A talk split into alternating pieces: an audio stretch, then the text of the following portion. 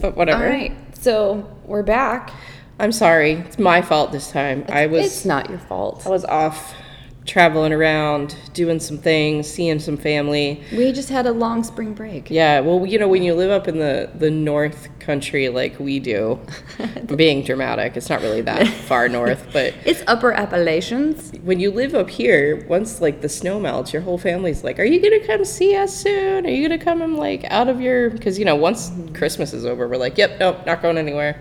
And then Easter comes around. So for some poor planning on my part, because I didn't intentionally want to be busy three weekends in a row, um, I'm very happy to have be home this weekend. So Today's my busy day. And last weekend was uh, like a busy weekend. yeah, we were really busy last weekend. We were in Lancaster. We just, you know, we'll get there. Yeah. So So, long break. Um, this is uh, Mysteries, Murders, Monsters. and your mom's. And I'm Mom. Julie. Mom. Nah, I guess it's plural. It can be. It, yeah. I'm Nicole. We're Oh. clearly doing really well. It's early, so It's you super know. early. It is far earlier. According to my, my laptop here, it's 11:50 p.m. and it's Wow. April 7th. Interesting. Holy fucking shit. That's fascinating. We traveled back to the future. That's Oh man. Oh, honestly, I can't go back that far because I work in higher ed and April's almost over and you're April like, is the worst. And No. I'm like, no, April cannot go. No, I can't do April again. Um, so speaking of fun '80s movie stuff, uh, my for the Haven Gala, I'm gonna I'm gonna dress as Jem, and my cousins Jen and Emmy got their tickets, so they're coming, and I'm trying to convince them to go as the Misfits, Oh, nice. so they can be like Jem and the Misfits. Um, but the gem costume, there's only one. It's only one off of Amazon, and all the reviews are bad. Yeah. And it's a little, it's about a size too small for me. So I'm like, I'm not gonna spend thirty dollars on this. So I went on the website Shein, like S H E I N. yeah, I like their stuff.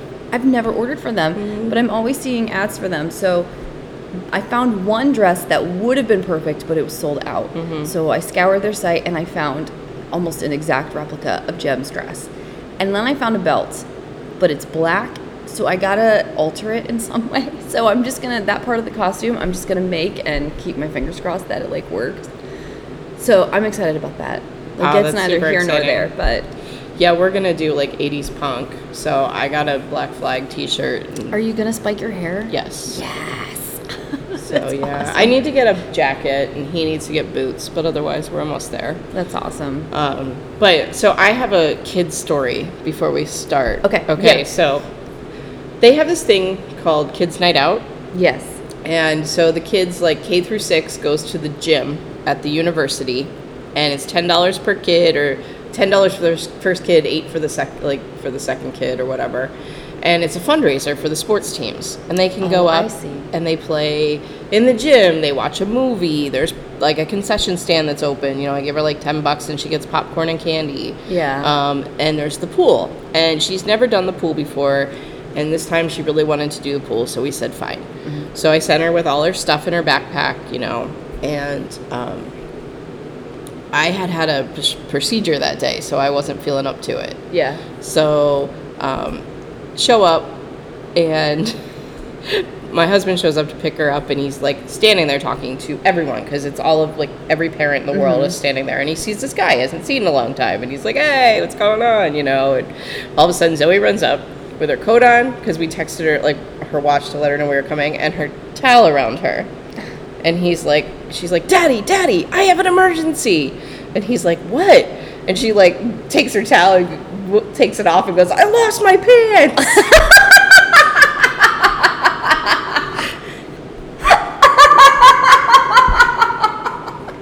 like in front of this guy. in front of all these people, right? So they like, and he's so good at this stuff, which thank God it wasn't me, because I'm like, way, I would have been like, what the fuck? Beas is like great about this stuff. I would have been so, I would have like, I'd have probably flipped oh, that's out. But anyway, he takes her back. He's like, well, let's go back to the changing room. You go back in and see if you can find them. So they go through this whole thing, and this girl walks by. And this is my favorite part. The girl walks by, and she's like, looking for the the parents of the kid that lost their pants or their clothes, their clothes. And Bees is like, that's us, that's us. And my daughter lost her pants. No, no, this girl lost all her clothes. so after a lot of uh, questioning and deduction, what we figured happened is they go in shifts. Like they can only let so many kids in the pool at once. Mm-hmm. So you're like, I forget what the number was. Yeah, that's So- like a ratio. So they go down, and I never said when you take your clothes off, put them in your backpack, right? Like, you know. So my guess is this room is just scattered with clothes everywhere. There's clothes everywhere, and somebody else just, you know, black kids' leggings. Somebody else's kid is wearing, you know, Same Zoe's thing. black kid Yeah. leggings or whatever. Um, I bet they found some like random clothes when the whole thing was over, just like somewhere. but anyway, so he she comes home, and he's like in the car, like, is your mom gonna be mad? Are these new pants? Because like the only time I get mad is if I literally just bought something, Yeah, you yeah. know, like I don't really care, but like if I literally like that always happens. I bought Yeah. it and the next day it comes home with a hole in it. I'm like, really? You couldn't have even got two out of it? Like, come on. so he's like, is your mom? She's like, no, I don't think so. So she came in and she's like, mom, guess what? I lost my pants. Like, I really thought I'd be, you'd be a lot older when I heard you come home and say those words to me. Like, seriously. Like seriously. So anyway, it was hilarious. Um, we've been making jokes about it ever since. Um, like It's this like morning. the Lego movie. Where's my pants? this morning, Zoe walks downstairs and Bea's is like, "Hey, you got your pants on!" Like, like we've been just. Um, he like sings her songs before bed, and all of the lyrics have been changed to something about Zoe not having pants. That's So awesome. I think this one's gonna stick. Like Oh, she's gonna be like 17, and we're gonna be like, "Hey, remember that time you lost your pants?" And she's gonna be so mad at us. So I'm really like, excited. everybody. Yeah, I'm really excited because we have like, you know, I mean, she was wearing bathing suit bottoms, but it's not the same when you're not in your full bathing suit, you know. It's just, and I'm sure it caught everybody off guard. She's like, "Wacha!" I know, right? and that's totally what she would do. That's what, like when he told me that, I'm like, I know that's what happened because that's exactly what she would do. Because then when she's at this thing, she's all hyped up because she's around all her friends, But and I it's love like, that she's like, "I oh, have an emergency." yeah, oh yeah, because I was- love the way that she talks. Like for those who don't like know anything about it- our kids, um, her daughter, um, she speaks at a swear that is like a higher level of intelligence for somebody her age. She has a pretty She's- good vocabulary. She's using like four or five syllable words. she enunciates on all the right places and like sentences. And and then she also has like facial expressions to go with all of it. She does. It's so good. She really does. She so she's obsessed with. Um, she was really excited about Earth Day, and she's really upset about litter. Like she's really upset about litter. In fact, later today, one of the things we have to do is go walk around town and pick up litter. Oh, hey, we have to do that up on our property. Oh yeah. As the snow melts, there's like a whole line up by the main road. Oh, and wow, Jared okay. wants to go pick it up. So if you want to join us, All right. Well, let me know. okay. Because we we're gonna go do this because you know, she's really into it. But whenever she sees litter now, mm-hmm. this is what she does. She's like, "That is unacceptable," and she runs off and grabs it. Like we were at the art show on Friday night. My husband had an art show for his students, and it was at the university. I'm talking to Martha, Oh, and Zoe's standing there, and she goes. There's litter out there, and goes stomping off. This is unacceptable. Just like, meanwhile, I'm like, yeah, she's really into Earth Day, as like you know, like Yeah, yeah. oh, so That's yeah. great. So anyway, that was my. I had to do a mom story this week. I was pretty excited about it because you know. That's awesome. Oh, and yes, I can't wait till she's like 17 and be like, hey, remember that time when you lost your pants? And she's gonna be so mad, and it's gonna be so great. I only have the only mom story that I have off the top of my head is um, the other night when I was very tired and uh, it was getting late and we had kind of a crazy week personally.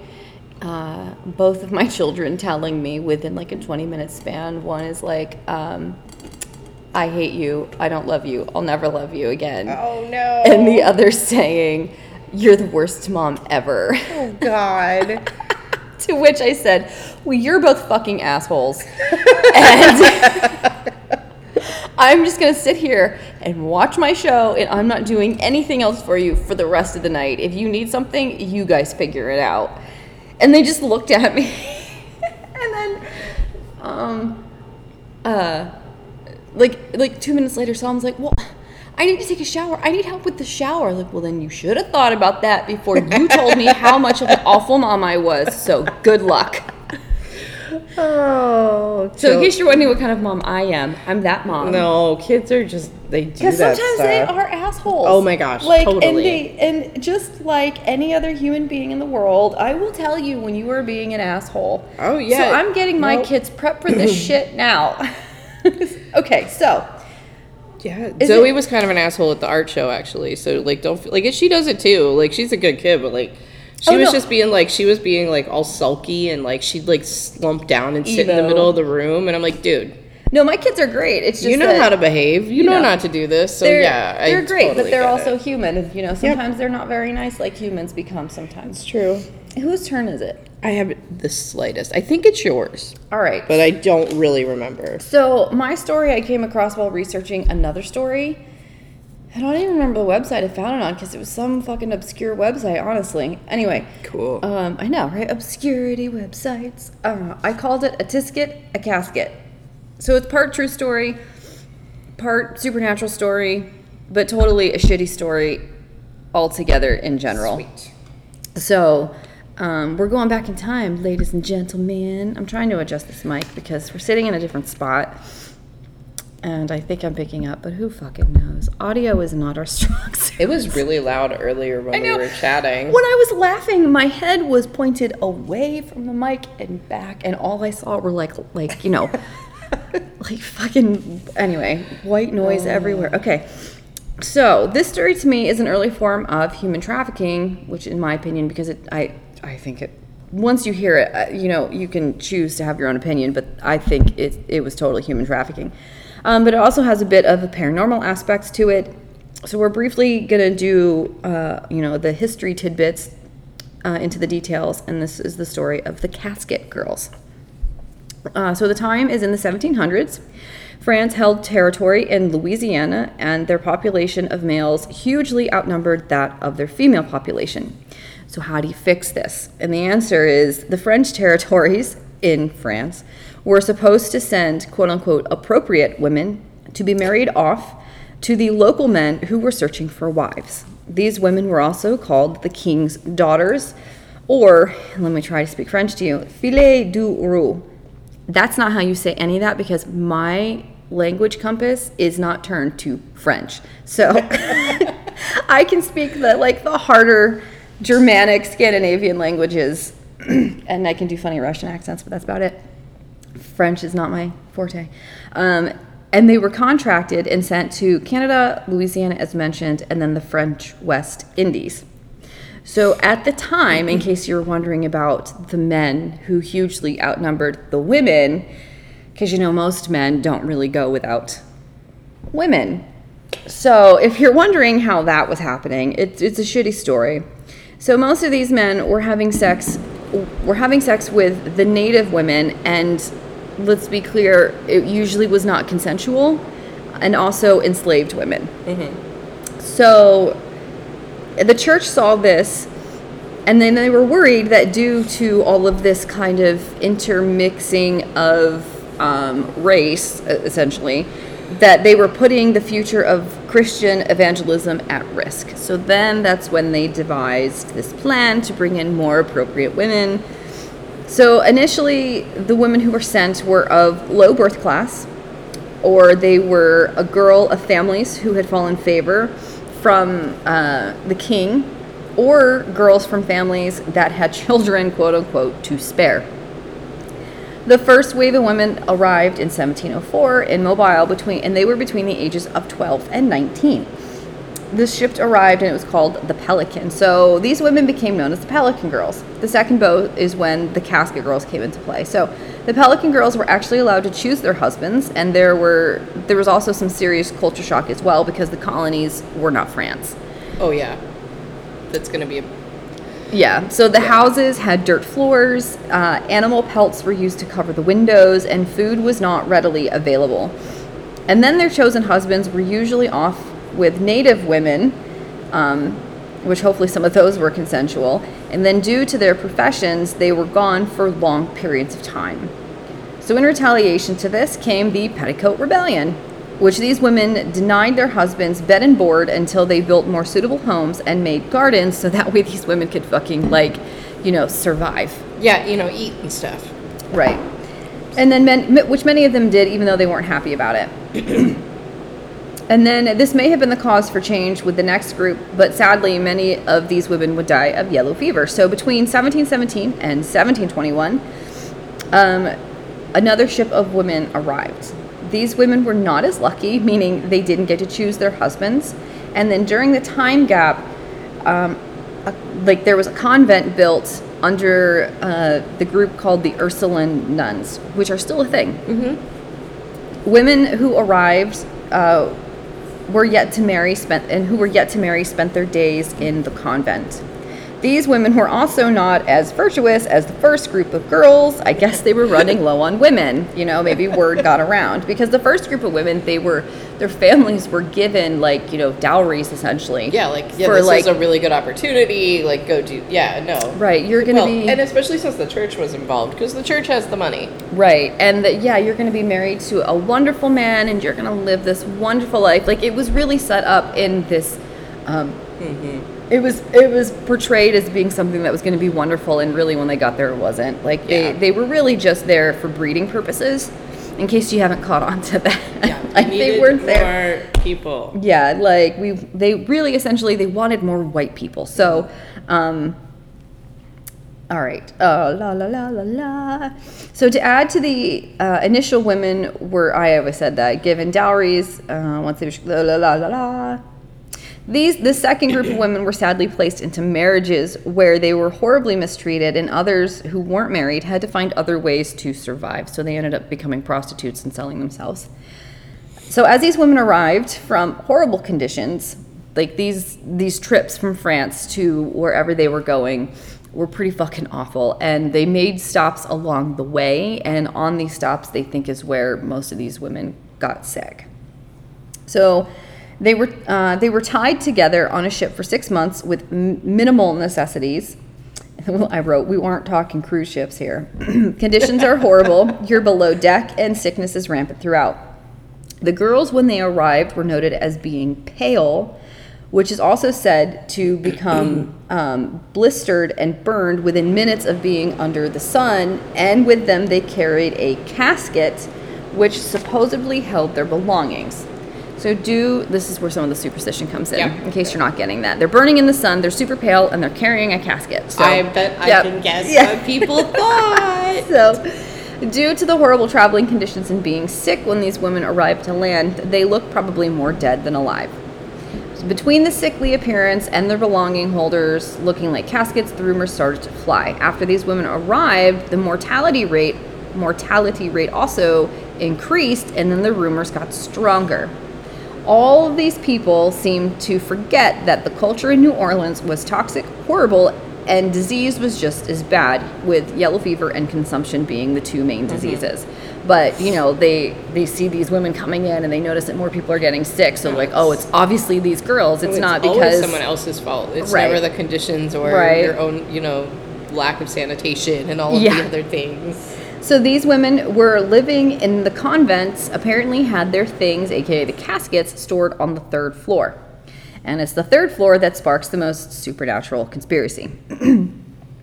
so the king started hearing of all these horrible situations that these women were facing and ordered them to return to France. So that's kind of nice, right? Mm-hmm. So as the myth goes, the nuns had been suspicious that the women weren't exactly what they seemed. So they went to the third floor to gather the women's things, only to find that the caskets were empty.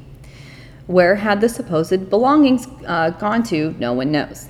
The rumors are that the women were also put on the third floor and the windows were nailed shut with nails blessed by the Pope. So, in case you didn't miss this theory, they thought they were vampires. And what actually happened to these women, we don't know.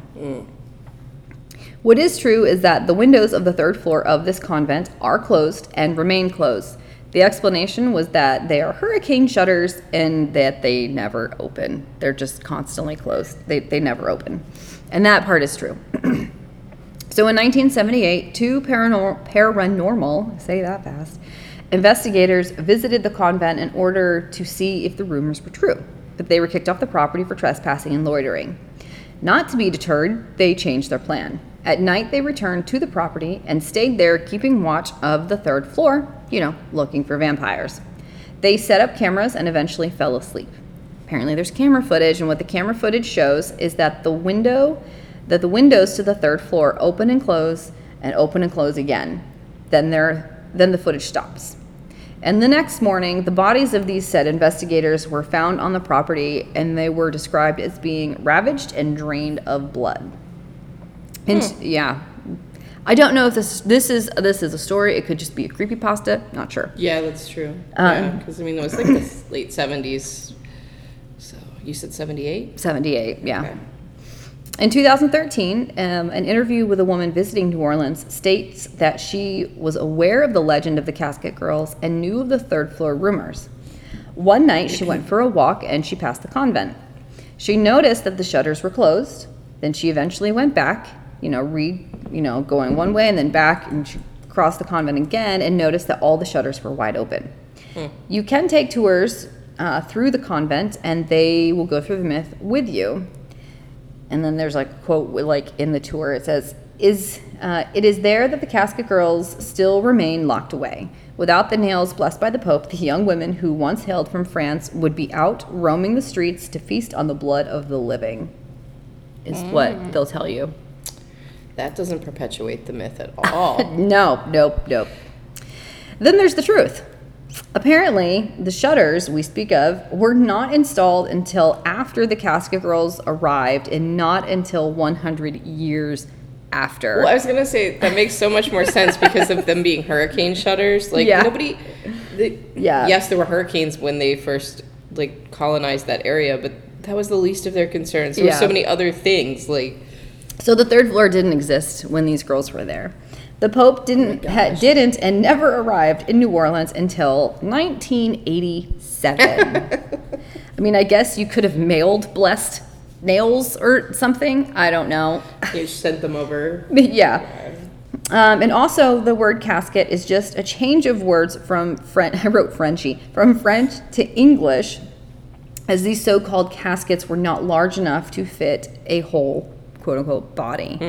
Um, I don't know the linguistics between you know the word for casket and what we call casket and what they actually. Um, but they, they they were not caskets and they were not shaped like you know that weird kind of half diamond Dracula Yeah. shape. They, they they didn't look like that. It's just a weird terminology and it adds So to it this, adds to the whole- the whole yeah. myth. Yeah. Um, but also, these women who were from orphanages, poorhouses, and were convicted criminals who were immigrated to the U.S. to the U.S. probably without much choice, if any, and deemed women without futures. That's who came here. When they did arrive, they were sent to warehouses and eventually the convent to be examined by men for potentially becoming wives. Eventually, many of these women helped establish the Society of Louisiana. And then somebody wrote like a quote, and I thought it was really great. Just to kind of like sum up this whole entire story, is that their triumph does not erase that they were imported, perhaps against their will, to serve the sexual and procreative needs of the colony's men because um, they did establish, you know, the, the Louisiana Society, whether they wanted to or not. Well, I mean, in one way to look at it really is that they made the best of their situation. They went, you know what, this is the situation we're in, and with the women had no power or rights at that time, especially women. Yeah, for the ones that survived anyway. Yeah, Yeah. obviously, but like, it's not like they were the only ones dying. Everyone was dying. Oh yeah. You know. Yeah. it was it was terrible. Yeah, and then I can't imagine like living in a convent was really that great. No. you no, like it's all horrible. I don't mean it like that. But at the same time, it's pretty cool to me that they like ended up, you know, kind of being the forebears of like what is now New Orleans and all of that. So Yeah. that's pretty cool. Yeah, so that's the story of the Casket Girls. It's not very long because like really there's not a lot of information about it. so, but that's I just really like that the shutters were like a hundred years late. I'm yeah, sorry, like a that whole thing hundred is, like, years that's my favorite later, like the SpongeBob, a hundred years later. But yeah, and then it's just kind of and like it, to me, it is an early form of human trafficking. Oh, sure, because that's that's really all it is. Well, slavery is like the worst form of human trafficking. Yeah, and when you're being sent away just to basically go make babies for somebody. Yeah. Oh yeah. I mean, honestly, this is how we built our entire country.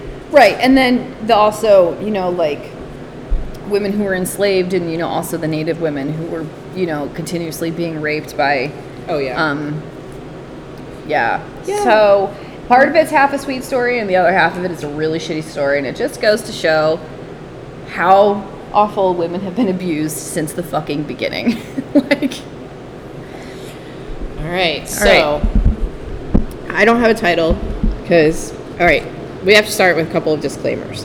so this story has been on my list since day one. okay, because I lived in the town when this happened. Like I lived there when this happened.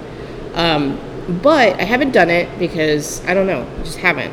So I decided to do it. And while I was researching it, I found a podcast that this woman who used to live in, um, okay, this woman did this podcast recently. Like it just came out, like years, like, and there's one more episode oh, and she has another theory and i'm so there's going to be a follow-up like a catch-up when she Okay. finally releases the last episode yeah, and i'll talk a little bit more about the podcast because i mean obviously i knew a lot of this stuff and i didn't get all the information from her podcast mm-hmm. but her theories are really interesting and it's important to note and she tells you this at the beginning she got her hands on the police file oh, and she made copies of it. So her information is a lot less speculative and a lot more factual Yeah. about certain things. oh, that's cool. And she interviewed people. So like it's called the final argument. Um, the case I'm doing today is Ray Gricar. Um, and I'll tell you more about that in a second. But it's called the final argument. Mad props to her for doing like getting the case file, like getting all of this information, and like it's really cool. I wish we could do Um, an episode like that. I know, oh my god, it was so cool. I was, I know, I'm listening to um, Unraveled right now, the Long Island serial killer one, and they like go to Long Island and interview people and do all this stuff. So speaking Anyway. of more information, by the way, Wednesday Netflix is releasing um, the Marilyn Monroe series. I know. Guess what else is coming out? Do you remember when I did this the episode about the Stayner brothers? Yeah. The one, the one that was um, kidnapped, and the other one was Yeah, a serial yeah. killer. Yeah. Hulu's doing a special on them. oh, nice. I know. I'm so excited. I'm gonna watch the Marilyn Monroe one, and you Yes. watch that one because I don't have. I'm probably gonna watch them both, but oh, yeah, yeah, yeah. But I know I was I was saw that the other day, and I'm like, 'cause it's, it's not really a super famous case. Like it is, you you look things up, you'll see it, but it's not like Right. I don't know, it's no Ted Bundy. I'm excited to hear the tapes because, like, when I did that story, I found a lot of extra stuff. Because Yeah. Mm-hmm. there's a lot of shit that's on just YouTube randomly.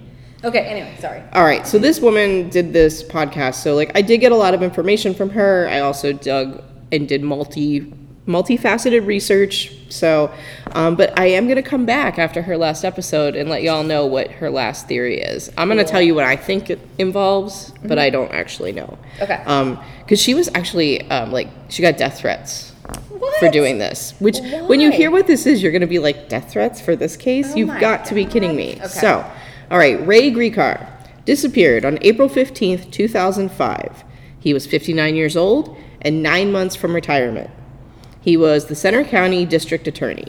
So, Centre County is where State College is and Penn State. Mm-hmm. I lived in State College around this time. I mm-hmm. remember when he disappeared. Like, we, I, I worked in a store on Main Street.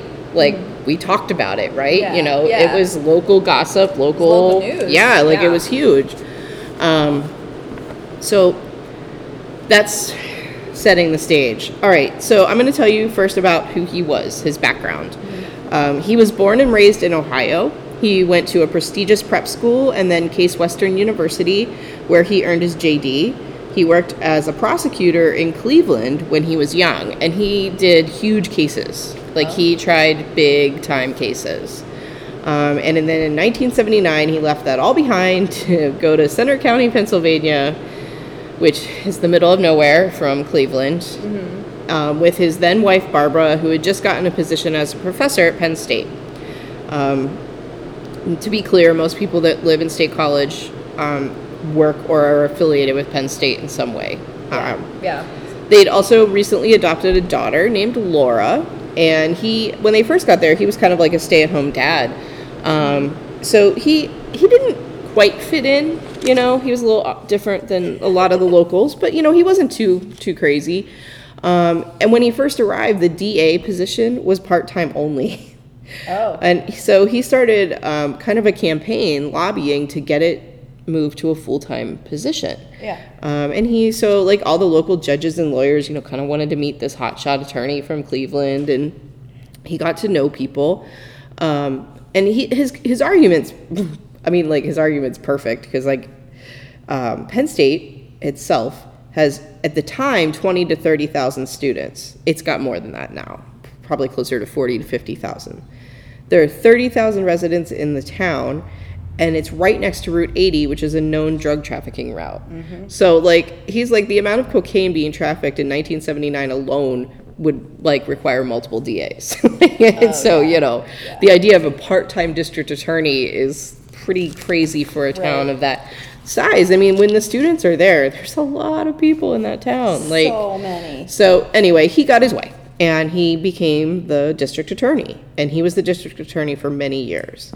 Um, in this process, he did learn the one thing you really need to know about Penn State or about State College is that Penn State runs the show.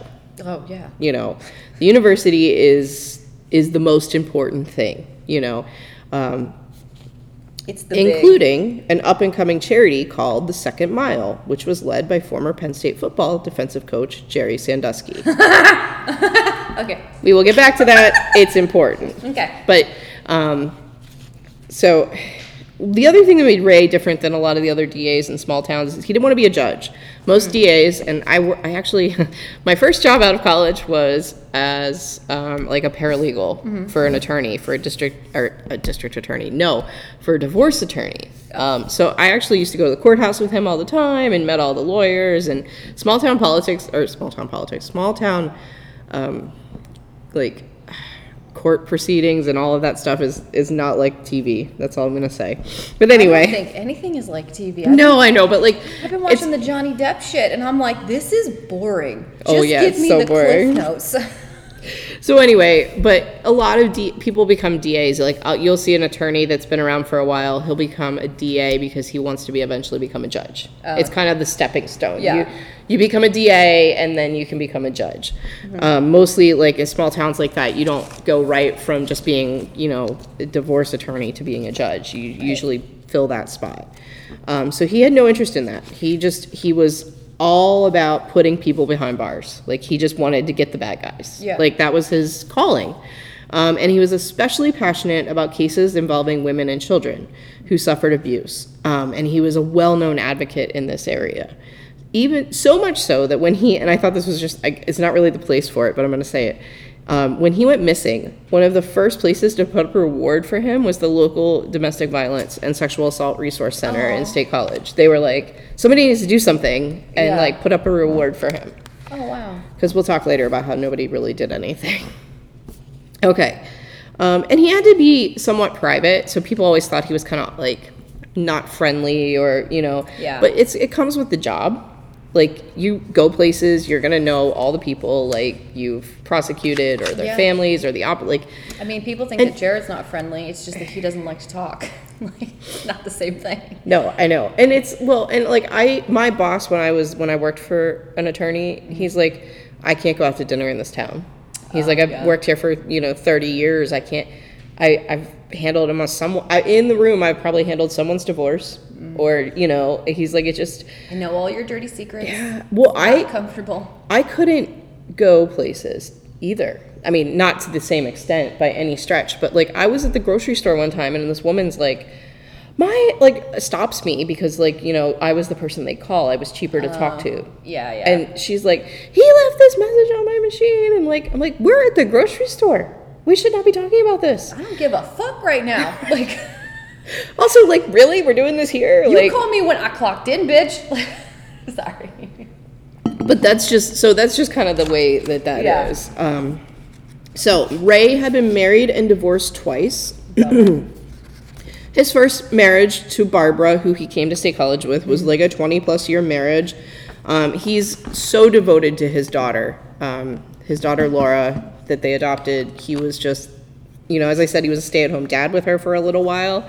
And it was well known at the courthouse that if you called, or if she called and you did not find him, you were in trouble.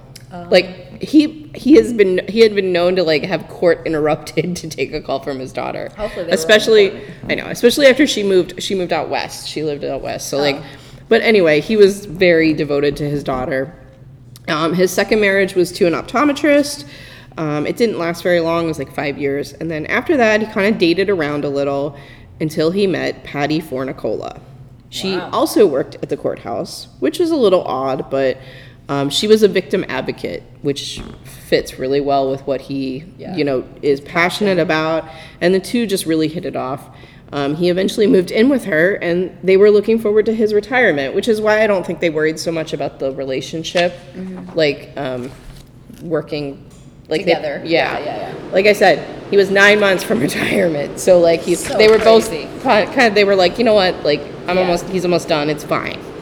Um, so anyway, um, they were they were super happy together. Like everybody that talked about them, they were a happy, happy couple. This is important to mention. Okay. Um, and I also think so. I didn't know anything about this other woman that I'm going to talk about until I read the or until I listened to the, the podcast. So I think that she ties in to something maybe in the last episode that I don't know yet. Okay. Um, but this woman is someone that he knew. Her name is Barbara Petito. And like at one point she worked as a reporter and he would talk to her often. Um, and it was kind of insinuated that she might have like he was kind of her inside source, you Yeah. know. Yeah. And at one point he wrote a, like this glowing recommendation for her. And oddly enough, it was found in a file in his office. Like he kept it for some reason, which is odd because it's like I write recommendations for my students all the time and like Why would you keep it? yeah, like and it printed out in a file. So that was an odd thing this this per, this investigator found and she thought was strange. Also, at the time that he disappeared, she had gotten a job as a press I want to say press secretary, mm-hmm. but I don't know like PR of some Yeah. variety for then Attorney General Tom Corbett. He became governor, right? Yes. Yeah. So, and at the time that Ray disappeared, Corbett was criticized for not investigating the death or, or his disappearance more. He kind of blew it off. He really just was like, and it was well known at the time that he was planning to run for governor, mm-hmm. which we know he won, and then cut education by 50%, and we're still not recovered from that. Thank you for all of us who work in higher ed or public education in any way. Or have children. Fuck you. My soapbox for a second. Yeah. In that process, he's also known to have accepted campaign contributions from people involved with the Second Mile charity. Yeah. When he was governor and Sandusky was being investigated, he actually like gave them a tract of or wait. Or he gave them a grant. Like approved a grant for them as governor while the investigation was going on. Anyway, That doesn't scream I have anything to do with this at all. No, and so it's just like so these are all little things, but they're all very odd and circum like it's just odd circumstances. So Tom Corbett is somewhere involved in this, Well, it also just- like he didn't do okay.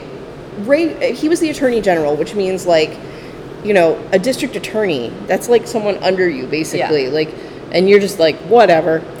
like that's the first thing. Yeah. And I'm not sure how this Barbara Petito falls into this. Like, I really don't know. So I sh- maybe shouldn't have brought it up.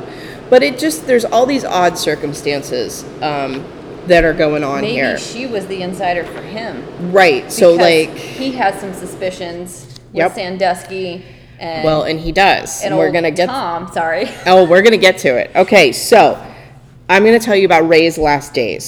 So we get a idea what happened. Okay. And, um, it's like we're gonna go visit our friends down in Lewisburg because that's where he disappeared. Shut no, up. it's true. so, my according to his girlfriend Patty, their day started out like it always did. Ray told her he was going to take some time off work that day, and they she left for work at her normal time. And he called her at 11 in the morning to say that, um, and this is the last known call made from his work issued cell phone. This is early 2000s, so like it was like a car phone, you know, Yeah, like yeah. Um, but like this was the last call he made from like his work issued phone. Okay, he told her that um, he wouldn't be home to let their dog out at lunch. They usually go home and let their dog out at lunch. Um, their dog Honey. um, and she said that she would do it, and he told her he was out for a drive on Route 192, and he loved her, and that was it. Like, you know, I'll be home later. See you later. Okay. So she came home at five, and she was surprised he wasn't there.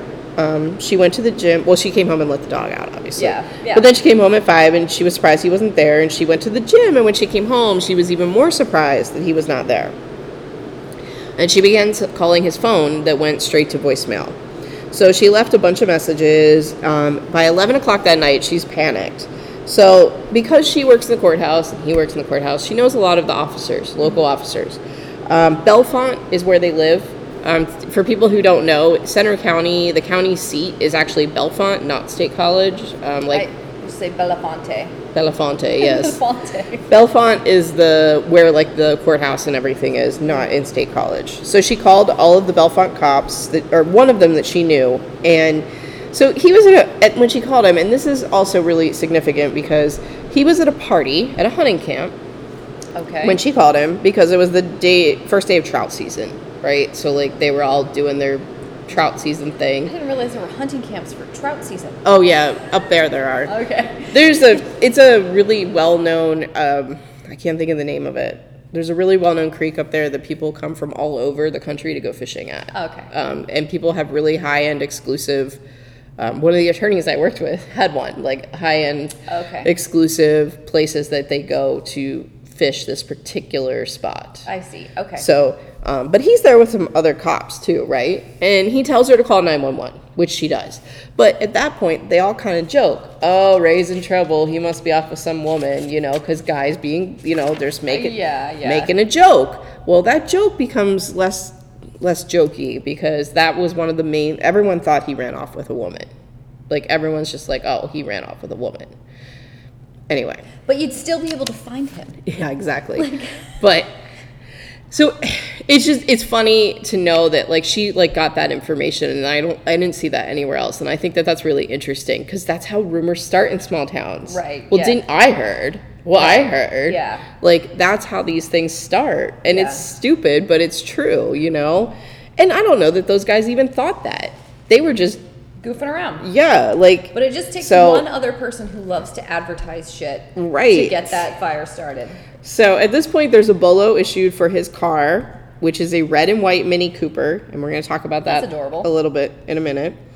The next day, around 6 p.m., a state trooper spots his car in Lewisburg, which, um, for listeners, is about 60 miles um, west of Bellefonte and not far from here, like an hour and a half from where we are. Um, he's parked on Water Street in Lewisburg, right by the bank of the Susquehanna River. So, a forensic person is brought in right away from the state police. They also call the Bellefonte police, who eventually drive down or over.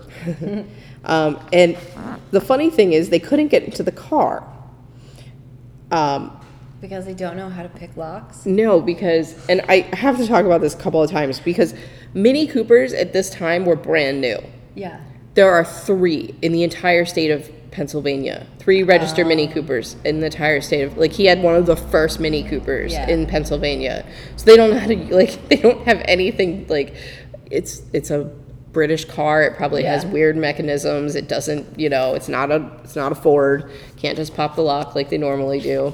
They eventually get it open, but like it's a whole thing. Yeah. Um, the Mini Cooper becomes kind of part of the story itself. Um, so they get a locksmith. He does get into the car. So they dust the outside of the car first for prints. And it had been clearly sitting there for a long time because it had a layer of like dust on it. Yeah. And they only find prints of him, his girlfriend who was known to have drive like to drive the car a lot, and then his secretary from work, you know. Okay. Inside, um, well, they tow the car, get into it, examine it. Inside, there are no prints. Which is weird. That's impossible. Like because he was driving. he was, it. he drove it there. No and prints. then his girlfriend drives it. It No prints on the steering wheel. Nothing. And like she goes into like a practically a half an episode about this. But in the car there was like a few items. There was a tin of mints. There was like a couple of other things. They didn't have fingerprints on them either. They found one smudged fingerprint that they couldn't use on the label of a water bottle. That's it. The entire car, no prints. So first of all, that's Below the, suspicious. that is the first giant red flag. I mean, like you would expect to find prints that were his and exclude them, but to find no prints and like when you know he was also, driving it. think about how hard it would be to wipe a car down completely for prints. But the, if the car was sitting at a bank, they had to have security footage in the. No, the bank of a river. But he Oh, I'm was sorry. Okay, yeah. But listen, he was in Lewisburg that day, and we will talk about it. He was seen. He was not like, you know how like downtown Lewisburg, like it's shops and stuff. He was Oh, yeah, around all yeah. of that. He was not in some like far off, in middle of nowhere. middle of nowhere Yeah. place. He really wasn't. I'm not talking big city here, but it wasn't like Yeah, but like the whole strip of Lewisburg is nothing but like traffic and shops. shops Yeah. exactly. So the prints. That's the first like crazy big thing. Red flag one. Um, yes. And I do need to do a quick side note because she talks about this, and I remember this. I remember this. It was reported that there was, um, and if you look at other reports, they'll tell you this part. Like you look at other websites, they will tell you that this happened. And she looked into this really hard, and she's saying it didn't. There was a report that there were cigarette ashes found inside the car and that Ray is an adamant non-smoker. And so it was significant that he let some person in his car that smoked. or maybe he didn't let. And they always say that it was like, you know, some woman, like it's like, you know. But like the the truth is the locksmith, she interviewed him. oh, She's like, "What did the car smell like when you opened it?" He's like, "New car smell." Just, you know. Mm-hmm. There was never and she in the police file, those cigarette ashes aren't listed anywhere. But like why is that story even like a story, right? Why is someone even rep- I remember this and I've read it multiple times. anyway, trying to make it set, set it up so it seems like he ran off with somebody. yeah, like yeah, like it's super weird, right? Okay. Um, and like I said, the funny thing. I bet the thing, reporter smokes too. yeah, maybe. so the Mini Cooper itself, like I said, because nobody had seen it, everyone remembered it. Yeah. Like everyone, like they had a crowd when they found the car because the police roll up and everyone's like, "What's going on?" And like she was interviewing people and they're like, "Yeah, I'd never seen a car like that. I wanted to check it out." Like it was Yeah. that new, you Oh, know, yeah. like it was. And it, Austin Powers was the only place we saw a Mini Cooper before. Right, like you know, and that's assuming you even saw Austin Powers, because like whatever. Yeah. So, all right, backing up to Jerry Sandusky for a minute. Ugh. Okay. I know, but um, Ray Gricar has a role in the Jerry Sandusky case. Oh. So, as most of you know, famed defensive coordinator and creator of the Second Mile charity was eventually convicted of sexually molesting young boys. Um, his conviction also brought down all of the Penn State powers that be, including the president, vice president, athletic director, and the legendary football coach Joe Paterno. Now, Who no longer has an ice cream named after him. You should also know that the Second Mile charity wasn't some rinky dink charity. I did stuff for the Second Mile when I worked in State College. Everyone did. We all did. We all, Right. you know, like we donated things for auctions and things. And the people that sat on the board of this charity of were the top people. Like, not just those people, but like they were the wives and, you know, families that were important in state college. These were not nobodies, like, you know, which is why we all donated to this charity. And on like the us. surface, it was a good idea. It was helping young kids. Like, it was a great charity in the minds of the town. So I just kind of, I did, should have said that at the beginning, but I just wanted to kind of make that clear. Like, we were all kind of blown away about the charity part of it too because it was like man you know that was we like all got roped into it. yeah exactly so before all of this and him getting you know all before his before we all knew what happened. In 1998 um, this is way before sandusky's been doing a workout was doing workouts with young students um, school age students at the football penn state football facility which happened often often. Um, one of the boys came home from the activity and his mom asked why he was wet. He told her that he was told by Sandusky to shower after the practice. He was hesitant but acquiesced, and then Sandusky told him to shower with him, and that was what they did all the time. Ugh. So she reports this. Mm-hmm. Okay, so this is like this does go this does get reported. And they did investigate. They brought in Ray Gricar specifically to investigate. And they even set up a sting where she confronted Sandusky about it at her house and they recorded it. And he was completely evasive and like, you know, mm-hmm. There was nothing they could use in that information that was substantial. Um, Gricar consulted um, the Department of Public Welfare and they interviewed Sandusky but couldn't find any evidence of a crime. Inappropriate behavior, yes, but a crime that you could charge him with, not really. Um, CYS um, interviewed the boy and his story was consistent, but there was just too much gray area for them to file a complete case. Like, it wasn't enough. And don't don't think that Ray Gricar didn't want to prosecute this. He desperately did, but he also knew that if he didn't have a slam dunk, It wouldn't. it yeah. wouldn't matter. And so, Especially when you're that high up on the ladder. exactly. And he was a smart dude. Um, so, I just I need like I like it's it sucks because you're just like 1998. You could have stopped this, but like you there wasn't enough. it wasn't enough information. So, um, and this is interesting. So, like Ray Gricar, um, the the reporter found, like, interviewed people, and right before he disappeared, he was having lunch with a colleague in State College, and they left the restaurant.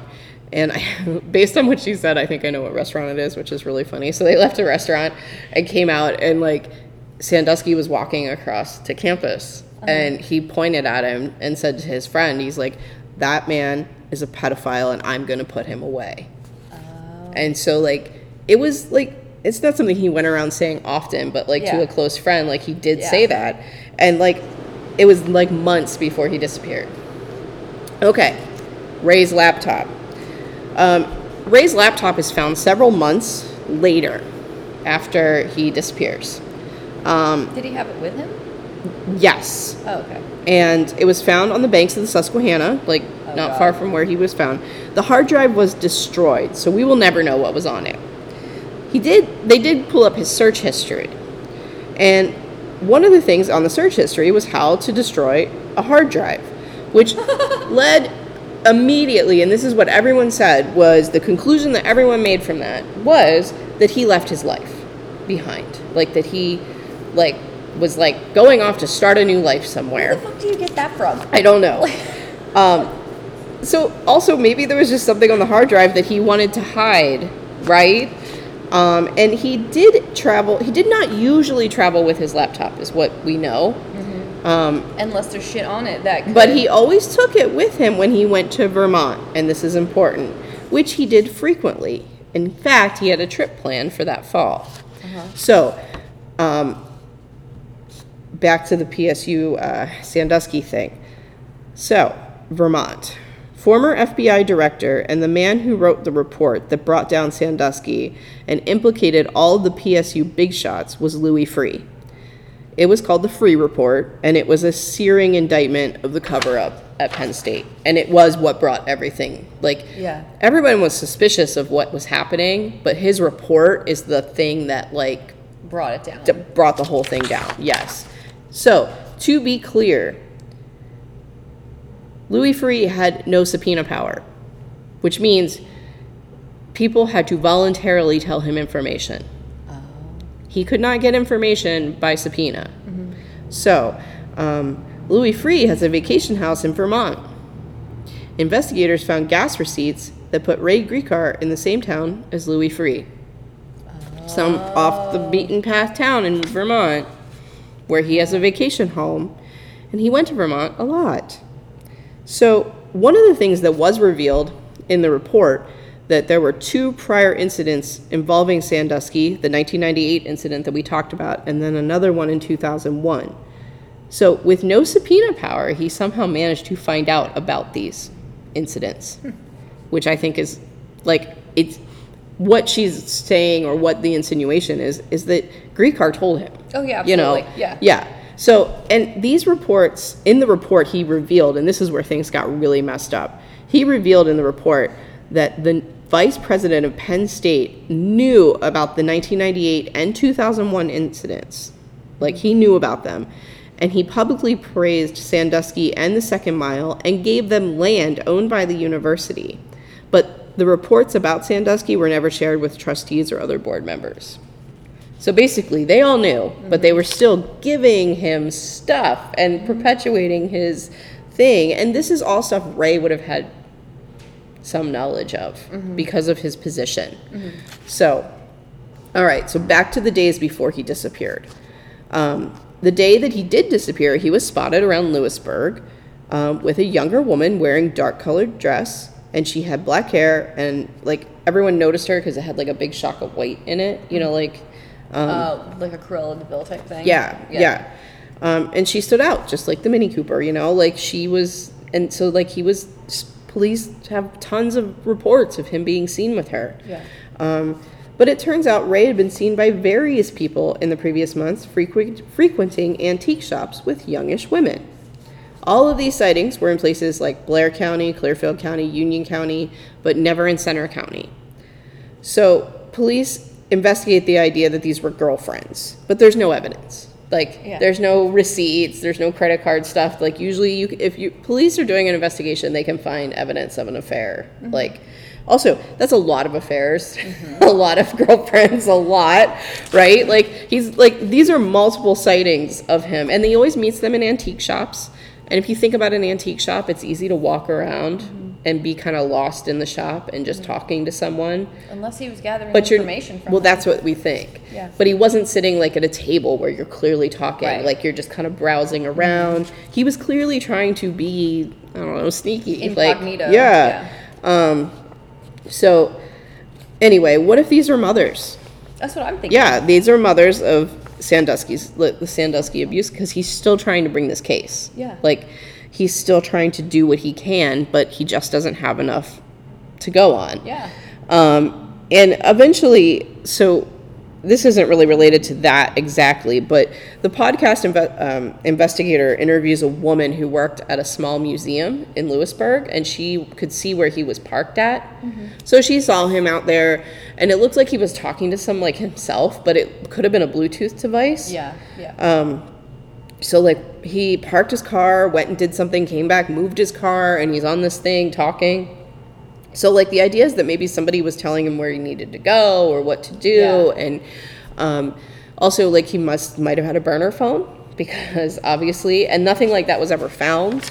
You know, well, that fucking river is huge. I know, any I know. Day, the current is just crazy. so all right. Um, so these are like let's just talk about theories now.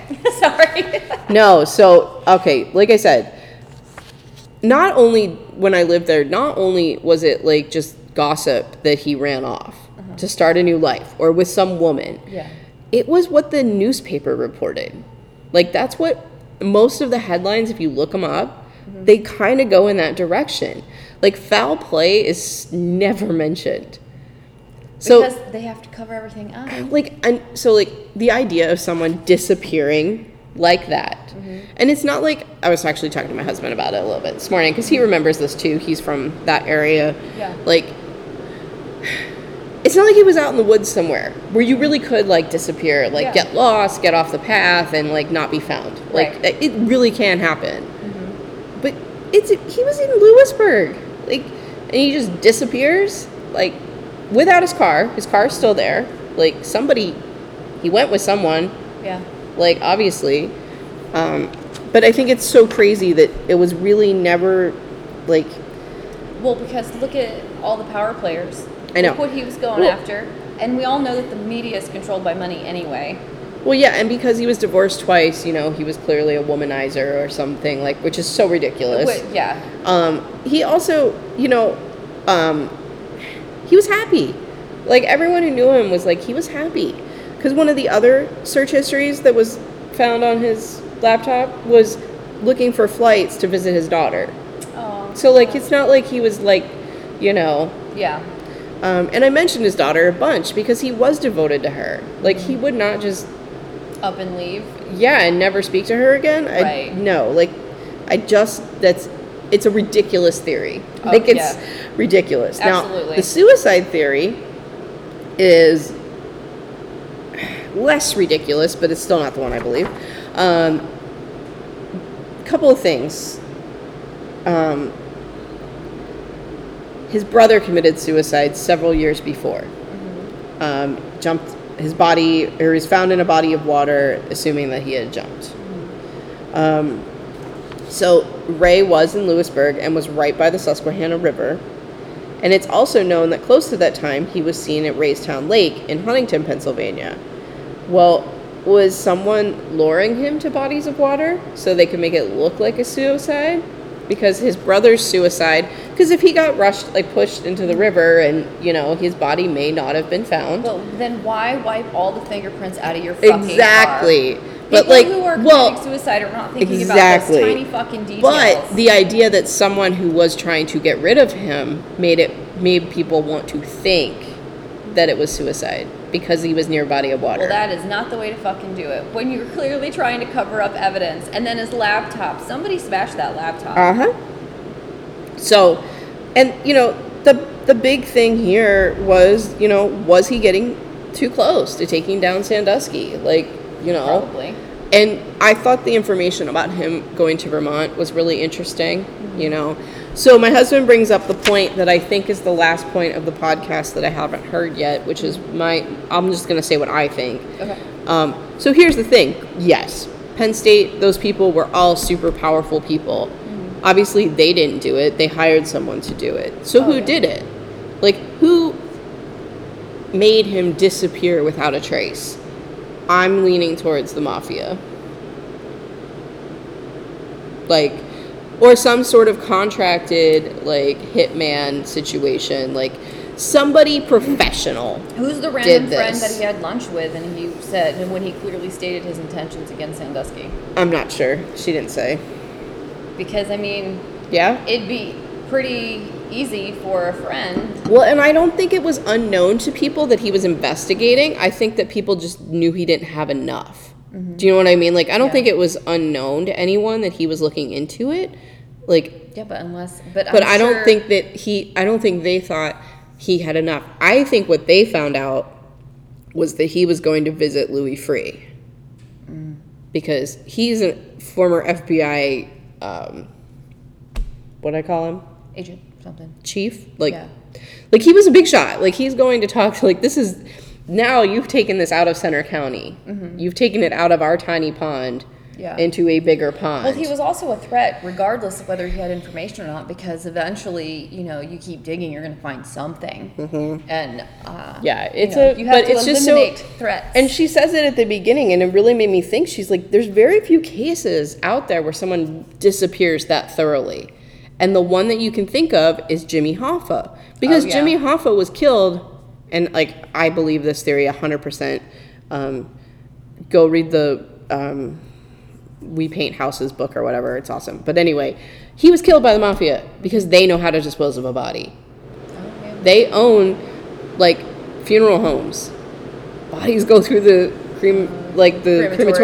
crematorium. Like, you know, like they know how to get rid of bodies. There's no like if they want a body found, that's one thing. I'm sure They like, don't, that's another thing. Well, I mean, he, I'm sure his car was parked beside the. It was by the Susquehanna River, right? Mm-hmm. Yeah. Which, Well, for and- those of you who don't know, is not a tiny river. It's Yeah. not like the currents on that damn thing. I personally, I see people kayaking on it, and I'm like, hell no. I would never do that because the current is just so fucking crazy, and it's super wide. Mm-hmm. It's wide. It wouldn't be hard to get rid of a body beside the river. Yeah, but they find bodies in the Susquehanna all the time. I mean, They just found one not long ago. I, well, I mean, it was an accident, like a boating Yeah. accident, Yeah, I yeah. think. But like, But, I I'm mean, just saying, like, they do find bodies though, because Weights? eventually, I, maybe. But yeah, it's definitely a possibility. Cinder blocks. I just think he was. Um. So what? One of the ideas is, what if that woman that day was a decoy? Like she wasn't actually a mom. I see. Like he was Yeah. meeting. Like he Yeah. thought he was meeting a mom, and what? it wasn't. It was a decoy. It was somebody else, and she took him. But if you're somewhere. a decoy, why stand out like that? I mean, that's a pretty. which is stu- is Yeah. it is kind of stupid. I agree with you on that, but it is interesting, like that maybe that was part of it. Yeah. Or you know, who knows? Like, but he was being very secretive about what he was doing, and he didn't tell Patty, Mm-hmm. like about meeting these women, which is also why people speculated that he was off having affairs Yeah, and but running if he tells around. her about it, then she's going to be exactly. like too. he's not yeah and he knows he's not stupid. Like he Yeah. knew what he was doing. And like i said at the beginning this is his jam. He wants to stop the bad guys. Yeah. like his he tried he knows about big cases. He knows about like prosecuting thing that's how he got his start you know? Like um so i just think there's a lot of unknowns and i think it's one of the most interesting disappearances that i've ever like really looked into um because it's just so crazy Yeah. and like it's not your typical reasons you know a lot of times there's some sort of domestic issue or like you know abusive boyfriend or wife or whatever like but this is just like straight up conspiracy stuff here like Yeah. And I remember when I lived, like, I remember when Sandusky, when it all came out, I remember thinking, like, I wonder if that had something to do with Ray Gricar. Yeah. Because, like, he was a district attorney. Like, I remember, because, like, it all came out about the 1998 incident, the, the 2001 incident. And I was like, man, I wonder if that has something to do with his disappearance. Because, like, it's, it always stuck with me. I was there. I lived there when it What was happened. fucking Corbett doing? Oh, he was governor then. Which gives him a lot of power and access and money to things. No, not when he disappeared. Oh, because he was He, was, like the attorney boss. general, yeah, when he Well, disappeared. Still, I'm sure he knew about it and just didn't care. Mm-hmm. Well, and I seriously hate that man, so you know. I like I, I don't trust like most politicians. I don't for either, as but- far as I can throw them. but yeah, he, well, you know, I personally hold a grudge because he's the reason my husband almost lost his job, so. Wow. Yeah. yeah. On a personal note. Whereas he, I'm sure, is financially stable for the rest of his life. Yeah, Like, You exactly. know, just because he was shit governor for a little bit. Anyway, um, so anyway, that's my story. And if I find out what her last take, like I said, I think she's gonna go the mafia direction. I so here's and I know you you you preface this, but you know you're like, well, she's getting death threats, and I can't believe she's getting death threats on this case. But you can. Well, Because, yeah, like, I guess look at all the people that's who true. are involved. I know, but like And the I'm- people he was really like, well, that's what leads me to believe that somebody else, you like you said, is a bigger person is involved in this because Absolutely. all the other people have already been brought down. Yeah, Like- no, there's more. There's way more to this. Because like Paterno and all those guys, already. I mean, Graham Spanier was the president. I mean, they've all been taken down So, already. Here's what I think. I think Paterno and the rest of the Penn State guys were the idiot fucks who were just doing whatever they wanted. I don't think they were smart enough to really go after anybody to cover up. I think they knew people who were probably semi involved too, so you go a little bit higher up. Yeah, maybe. And then these people are a little bit smarter, a little more aggressive, and they're like, okay, well we're gonna we're gonna get people to clean up your mess. Yeah, maybe. Yeah. And Because my- otherwise, like why I would she had, be getting you know, death threats? my theory about that whole thing is, I think that, um, I do think that there was some there was culpability at Penn State in covering up what he was doing. I think they all knew about it. Um, but like at the same time, I think like you said, it was bigger than that. Like he had a charity for young kids to come out to like you know? And how does it look when the man who runs the charity for young kids gets you know? It's so i think there was some other folks that were like involved with the charity and everything else that probably knew Yeah. that were covering it up and who were they? So like you know that's the other question. Um, yeah i have my own theory my own thoughts about the joe paterno part specifically and it's probably not a lot of people don't agree with me probably but What are they? well i just think that i i think that Share with the class. I think that Joe Paterno was an old school dude who, in his mind, didn't like, he thought maybe something weird was going on, but I don't think he ever truly believed that his friend, his one of his best friends, was capable of this. Yeah. Like, I think he was aware of things. He, like it's proven that he was aware of some things, mm-hmm. but I think that Sandusky explained it away to him in a way that he knew how to because I'm probably Joe Paterno hated the politics of Penn State. Mm-hmm. Like it's well known fact that he just wanted to go coach football.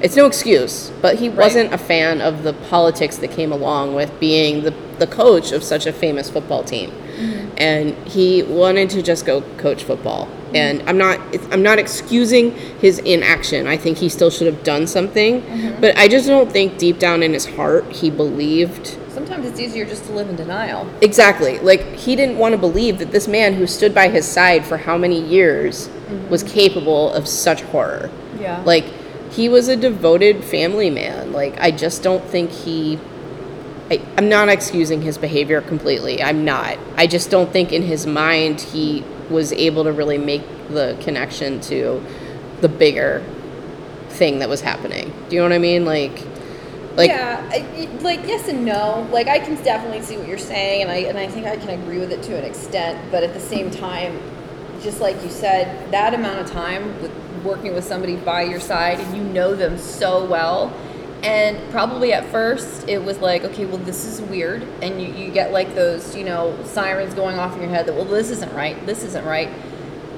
I and then agree. if it stopped, then you're like, okay, it was a one off. But then it kept going. So you Well, were then he- actively choosing to I know, ignore but what is he happening. only. I don't think he. He definitely didn't know about all of it. He only knew about a couple of things. So like he knew about a couple of things over period, like a long period of time. Like there's one, and then there's a gap, and then there's another. Like it's not like this is all happening like back to back. Right, but I mean, how many times But- does it have to happen before you're like, No, okay, something I totally, like this is and I do, I do agree with you.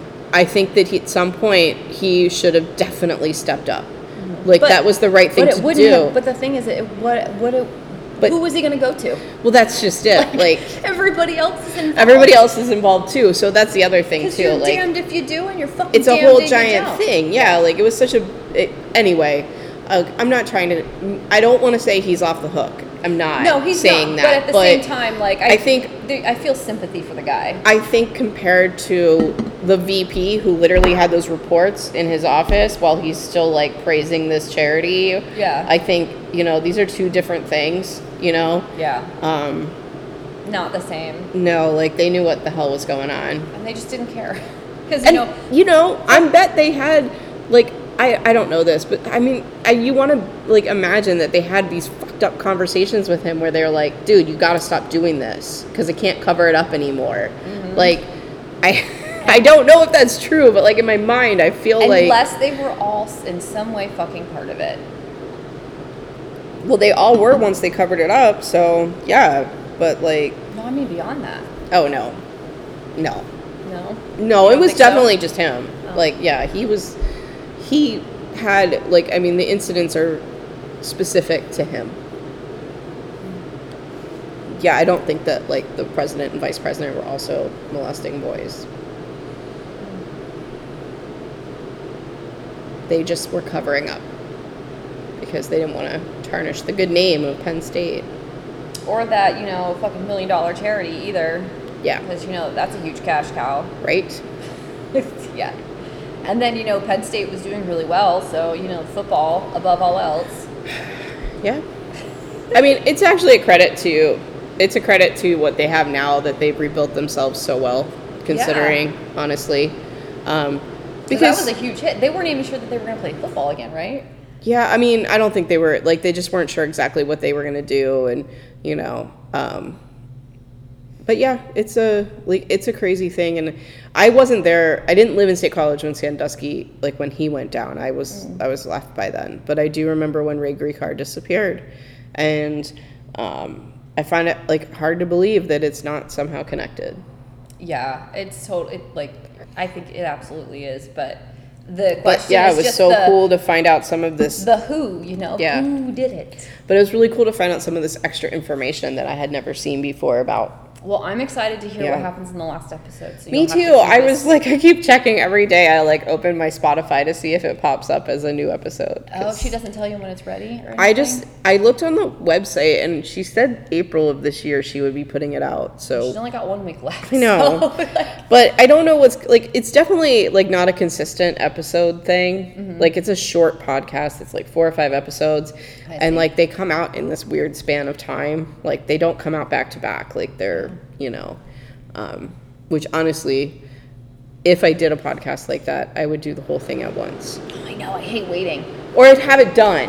Oh, like and have it all yeah. done. You could release it week to week or even two weeks, every two weeks, but like I'd have it done so that there Yeah. wasn't some weird like It would be cool. just personally. So for the the West Virginia co-ed murders, um, when I did that episode, I was hoping to see some of the files initially because my uncle is a retired West Virginia state trooper Mm-hmm. and he lives in Morgantown even still, which is where those murders took place. And I'm like, yo, yo, unks, can you get me some access? Yeah. but I never even bothered asking him. So, um, Yeah. yeah.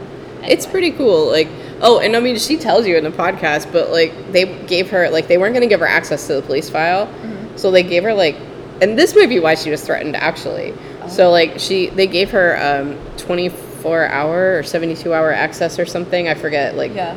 and she realized it was way too much and she would never get through it. So she just made copies. Which I think you can't do that, right? I don't think so. But she literally says out loud on this podcast. You podcast. should have just kept that shit to yourself, sister. Like you don't. I'm like listening and I was like, huh. You all right. Can't, you can't make. and like people know stuff. about this po- so when i was re- started researching Mm-hmm. everything kept popping up about this podcast when i was doing like internet searches Right. the Centre Daily Times which is the newspaper for Centre County Mm-hmm. did an article about her doing this podcast so everyone knew she was doing it it's Oh, not like it was boy. secret So she definitely put a target on her back. Like that's funny. i know so i thought that was kind of funny but yeah so she like copied the whole thing and like there's some pictures on her website and stuff Well, as long as we don't. There's get, also like in the file, and like she didn't really talk about this, and I think this is also related to something else. Like, there's a sketch of a dude that the police did actually like ask, like put out to see if anyone had recognized, and so like maybe you know there is information that we're not Aware privy of? to. Yeah. So, um, Well, as long as nobody like but, sends you know. us death threats because we covered it. I know it's what B said. He's like, "You really gonna do this?" I'm like, "Listen, I'm just kind of re- We're just reiterating the fucking information, okay? just throwing it back out there, letting you know what I read, heard, and my personal perspectives too. You know, like I'm not the only one that went after Sandusky. Oh my God, right. maybe that has something to do with Ray Gricar because I'm Oh, not. Uh, yeah. Whatever. Whatever. But yes, so that's it. That's that's it. I have to go get ready for Mother's Day photos. I have to go get dressed for Mother's Day photos, then go home and get undressed, and then get the kids regular dressed because Atticus has baseball practice, and then immediately after baseball practice, we have to go to Wellsboro because my job is doing um, an Easter egg hunt in like cookout. Yeah.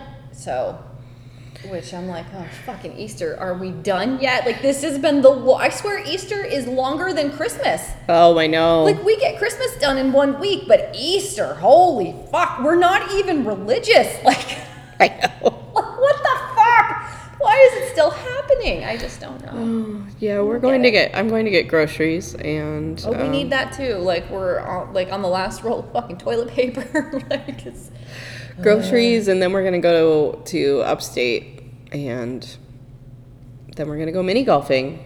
oh, cute. because it's finally nice out. I did yard work yesterday, so I earned all these fun. I earned all these fun things today. I attempted to do yard work yesterday and it just didn't like work out, but that's fine. We need more mulch. Three scoops was not enough. Three scoops. Um, what else? Let's see. We're still working on Patreon. Life Yes. kind of So I work. sets us back. a I work bit. in higher ed, and if you, any of you work in higher ed, April is the worst. We have all the awards ceremonies and all the end of year things and all of the stuff. And I've had events almost. I've had at least two events every week for the last three weeks. So even on weekdays, I'm still like you know. And then I decided to go away a bunch in April, which I will never do again. um, like that's not happening in my mind when I did this. Like I don't know what I was thinking. I was thinking April. That sounds like a lovely time of year. Yeah. Because it was the middle of winter when I made all these plans.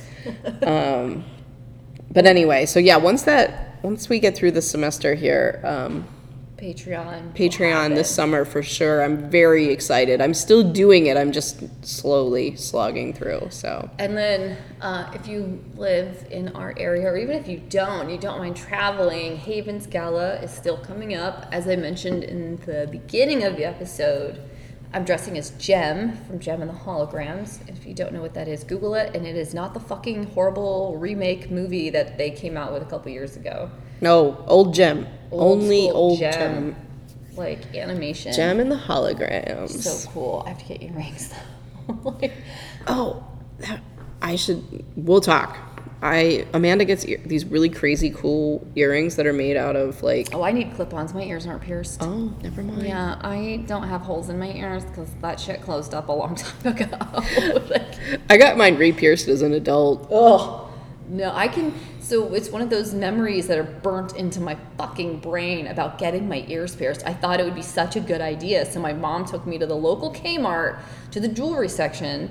And they put that fucking gun through one of my ears. I screamed, jumped up, ran out of the store, and absolutely refused to go back in. So a couple days later, my dad had to come with us because my dad was like, you know, the authoritative figure, and I listened to him, and I had to sit down and go through the second Oh one. my god, no.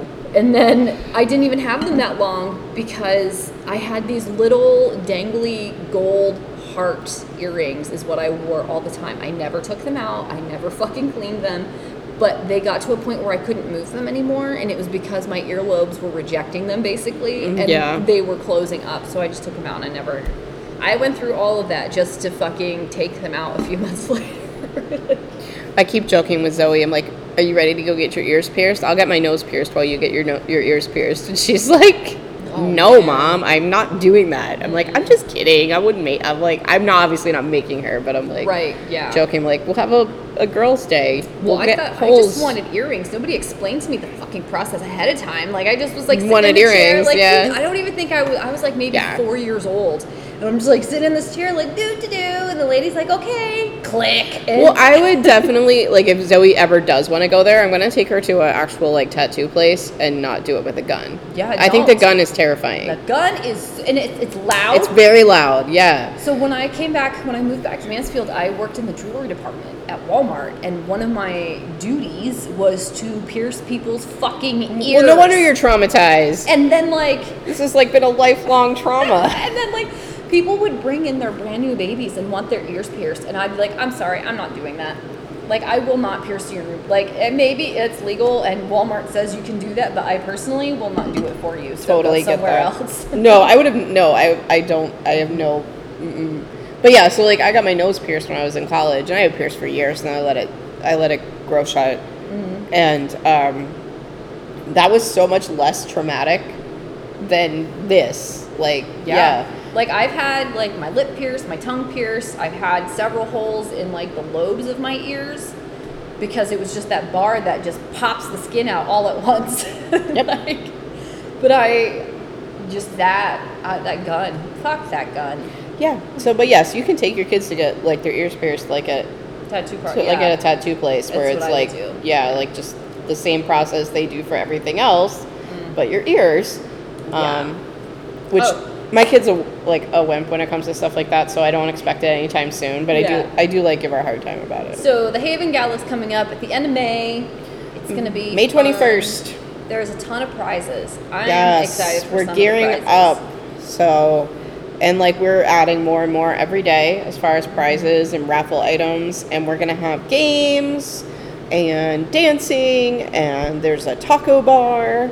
And there's alcoholic delicious. beverages, which Yes. is There's gonna be cocktails, wine, and beer. So DJs, music, costume contests. yeah, There's gonna gonna, be a photo booth. yes, which is awesome. Thanks to Julie. So uh, my friend and coworker's daughter, their names are Colleen and Julianne, and they own. I'm gonna fuck up the name, so I'm very sorry, but it's like an adventure something. I'll have to look it up. Anyway, um, they have a photo booth, and it's a photo booth that you can rent, and they will send it to your parties or your weddings, et cetera, et cetera.